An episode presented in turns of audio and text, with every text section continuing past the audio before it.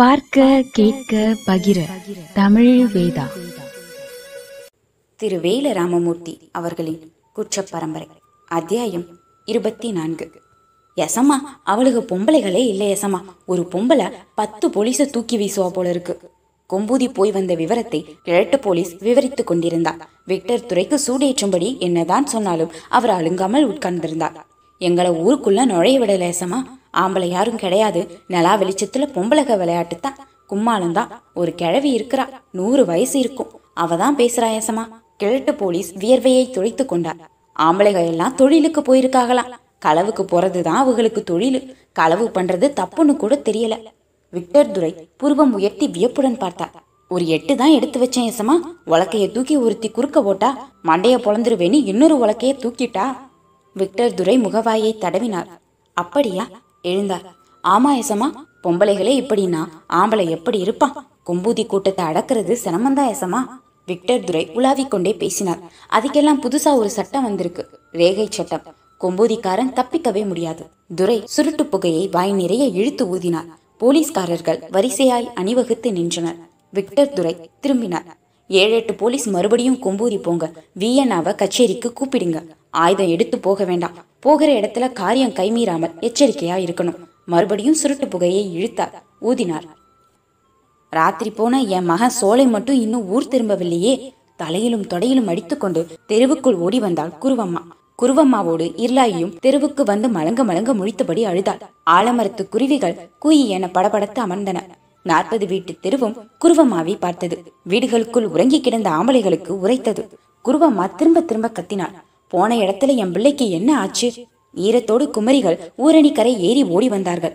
இருளாயி அடிச்சேலை கால் தடுக்காமல் அள்ளிக்கொண்டு வேயனா வீட்டுக்குள் ஓடினாள். ஓடிய வேகத்தில் தாழ்வார தூணை பிடித்து மூச்சிரைத்தாள். அப்போதுதான் தலை சாய்த்த வேயண்ணா வாசலில் நின்ற இருளாயை பார்த்து புருவம் உயர்த்தினார் என் புருஷன் உள்ளங்கைகளை மலர்த்தினாள்.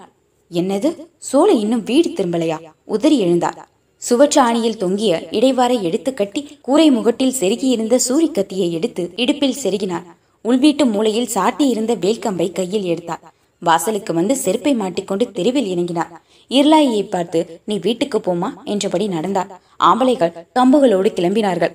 திரண்டு வந்த பெண்களை கை காட்டி நிறுத்திவிட்டு ஆலமரம் தாண்டி நடந்தார்கள். ஓடையில் இறங்கி ஏறியதும் உவட்டு பாதை. உவட்டு பாதையில் நடக்க நடக்க சுகமாய் இருந்தது. வெயில் ஏறி கொண்டிருந்தது. குருவம்மா வீட்டில் பெரிய பொம்பளைகள் கூடி கிடந்தனர். இருளாயி திண்ணை தாழ்வார சுவரில் சாய்ந்திருந்தார் இருளாயி நீ தைரியமா இருமா? உன் புருஷனுக்கு ஒன்னும் ஆகியிருக்காது. குழாணி கிழவி இருளாயி தலையில் தடவி ஆறுதல் சொன்னான் சோலைக்கு இருளாயி வாக்கப்பட்டு மூணு மாசம் கூட முழுசா முடியல. சின்ன வயசு பொண்ணு. குருவம்மாவும் இருளாயும் ஒரே ஜாட. அன்னமக ஆளான பருவத்துல குருவம்மா அவ்வளவு அழகா இருப்பா. இப்போவும் என்ன? கட்டுவிடாத திரேகம். நெளிவு முடி. கள்ளிப்பழம் மாதிரி கண்ணு. வேப்பம்பழ நேரம் சின்ன வயசுலயே தாலி அத்துட்டா குருவம்மாவுக்கு பொருந்தாத புருஷன் செல்லையா பொசுக்கட்டையா இருப்பார். செம்மறி ஆட்டுக்காது புற்றுக்காலோடு பொத்தி பொத்தி நடப்பார். ஓடத்தான் முடியாது. ஆனா கண்ணம் போடுறதுல சூறை. வசகம் இல்லாதவர். செல்லையாவுக்கு வாழ்க்கைப்பட குருவம்மா இசையவில்லைதான். வேறு வழியின்றி கட்டுப்பட்ட பிறகும் மனக்கோணல் தான் குருவம்மா இருக்கிற அழகுக்கு அவளை நெருங்க அச்சப்பட்டு செல்லையாவும் கட்டுப்படுத்தல. குருவம்மாவுக்கு சில பொம்பளைகள் புத்தி சொன்னார்கள். புருஷன் பிடிக்கலைன்னா பச்சை பண ஓலைய ரெண்டா கிழிச்சு கைமாத்தி போட்டுட்டு புருஷனை ரத்து பண்ணி வேற ஒரு பயலுக்கு வாக்கப்படு. தட்டு நிறைய கறியும் ஜோரையும் அள்ளி வச்சுட்டு சாப்பிடக்கூடாதுன்னா என்ன அர்த்தம் குருவம்மா? நீ செய்யறது நியாயம் இல்லடி அதற்கும் குருவம்மா சம்மதிக்கல. ஏதோ ஒரு நாள் செல்லையாவுக்கு குருவம்மா இசைய வயிற்றுல சோலை உண்டானான். தெற்குப்பட்டி அம்பலம் வீட்டிலே கண்ணம் போட போன இடத்துல கலகம். எவனோ முன்கூட்டியே தகவல் கொடுத்து விட்டான். ரெண்டு பக்கமும் ஏகப்பட்ட சேதாரம். செல்லையாவுக்கு ஓட முடியல. வெட்டுப்பட்டு செத்து போனார். வாழ வேண்டிய வயசுல குருவமா தாலி அறுத்துட்டு நின்னார். அந்தளவு இருளாய்க்கும் வந்துடக்கூடாதுன்னு தான் சனத்துக்கெல்லாம் பயம். இருளாயை சுற்றி பெண்கள் அமர்ந்திருந்தார்கள். நேற்று ராத்திரி கண்ணு மூக்கு தெரியாமல் ஓடி வந்த தனம் பார்த்து நடந்து போனாங்க. கரிசல் புலி காலாங்கர வர வந்தாச்சு. ராத்திரி களவுக்கு வந்த ஊருக்கு இன்னும் கொஞ்ச தூரம் போகணும். சோலைக்கு ஏதாவது ஆகியிருந்தால் அடுத்து கொஞ்ச தூரம் இடைவெளிக்குள்ளதான் நடந்திருக்கணும். வேயண்ணாவுக்கு பல மாதிரி யோசனை ஓடியது. நேத்து ராத்திரி ஆட்டுக்கடையில நாய்ச்சத்தம் கேட்டு ஊர் சனம் திரண்டு வந்தது. ராசப்பாளையத்து நாய்களிடம் அகப்பட்டிருந்தால் உயிரோடு விடாது. ஊர்க்காரன் கையில சோள ஒத்தையில பிடிபட்டிருந்தா தாறுமாறா அடிச்சு சீரழிச்சிருப்பானுங்க.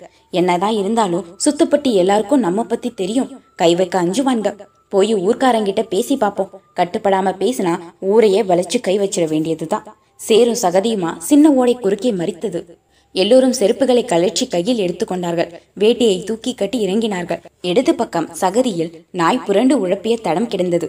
தடம் கிடந்த பக்கமே ஓடைக்கரை தாண்டி முள்புதருக்கு அந்த பக்கம் வெள்ளையாக ஏதோ தெரிந்தது. எல்லோரும் சதக் சதக் என சகதியில் மிதித்து தாவி கரையேறி ஓடினார்கள். புதர் ஓரம் நாய் கிழித்த வேட்டி கிடந்தது. வையத்துறை ஓடிப்போய் வேட்டியை எடுத்தான். வேட்டி கிடந்த புதருக்கும் தெற்கே சோழ நாட்டுக்குள் வேல்கம்பு தலைமாட்டில் சோலை அம்மனமாய் கிடந்தான். வெயில் முகம் பார்த்து கிடந்தவனின் உடம்பெல்லாம் நாய்க்குதறல் வில்லாயுதம் ஓடிப்போய் சோலையின் முகத்தை திருப்பினான். குரல்வளை அருந்து கழுத்துக்கு வெளியே தொங்கியது.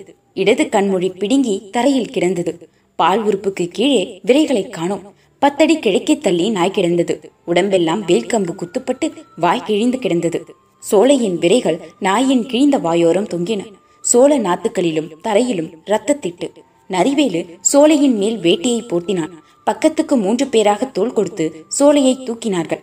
ஏறிக்கொண்டிருந்த வெயில் பிணத்தின் மீது தெரித்து சுண்டியது. வேயண்ணா வாயில் துண்டை வைத்து மூடியபடி முன்னே நடந்தார். இளவட்டங்கள் எதுவும் பேசாமல் நடந்தார்கள். அத்தியாயம் இருபத்தி நான்கு முடிவுற்றது. குற்ற பரம்பரை வளரும்.